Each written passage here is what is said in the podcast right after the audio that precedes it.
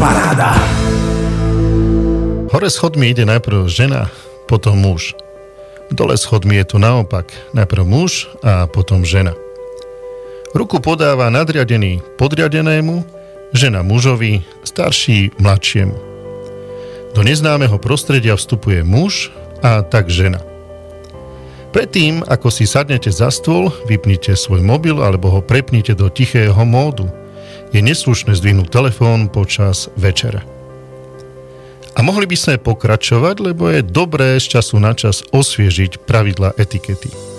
Lebo sú zásady, ktoré sa nemenia a sú aj novoprijaté, ktoré prinášajú zmeny v spoločnosti. Neviem, ku ktorým by sme mohli priradiť tie, o ktorých hovorí Ježiš pri návšteve popredného farizeja. Nesádaj si na prvé miesto a nevolaj svojich priateľov, ani svojich bratov, ani príbuzných, ani bohatých susedov. Zdá sa však, že obe vzbudzujú pozornosť, nielen v Ježišovom čase, ale aj v tom našom. Čo si budeme klamať? Aj vtedy, aj dnes išlo a ide neraz o prestíž. Dbáme na to, kde a s kým nás to uvidí. Teraz to máme zjavne ľahšie, lebo stačí to zavesiť na sociálne siete a v momente všetci vedia, kde sme a v akej spoločnosti sa hýbeme. Možno aj preto prišlo to pozvanie od popredného farizeja, že sa mu zdalo, že by mu ten nový a populárny učiteľ menom Ježiš mohol pomôcť k váženosti.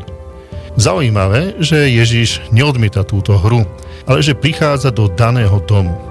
Ide, avšak nie preto, aby porástla jeho, respektíve hostiteľová autorita, lež aby aj v danej spoločnosti ponúkol slova reality a nádeje aby podhalil pravdivosť úmyslov aj na strane hostiteľa, aj pozvaných hostí a ponúkol im vznešenejšie myšlienky a skutky. Seneca povedal, úmysel je to, čo dobrým skutkom dáva cenu.